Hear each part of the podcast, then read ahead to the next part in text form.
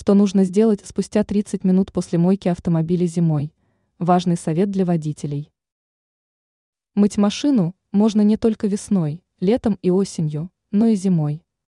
Более того, в зимний период эта процедура тоже является обязательной.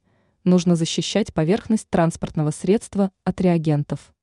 Однако зимнее посещение автомойки сопряжено с рядом неприятностей. Так может замерзнуть вода, попавшая на резиновые уплотнители и в замок автомобильной двери. Если это произойдет, то попасть в салон машины будет непросто. Чтобы не оказаться в сложной ситуации, нужно провести важную процедуру после мойки автомобиля.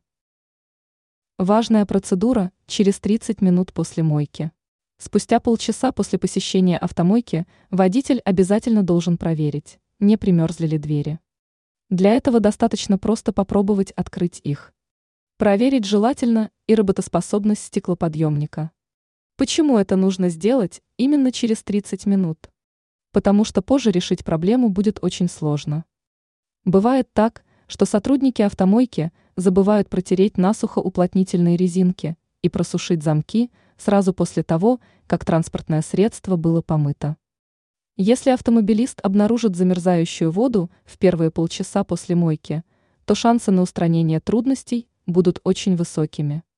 Скорее всего, достаточно будет простого постукивания по начинающей примерзать двери, чтобы открыть ее.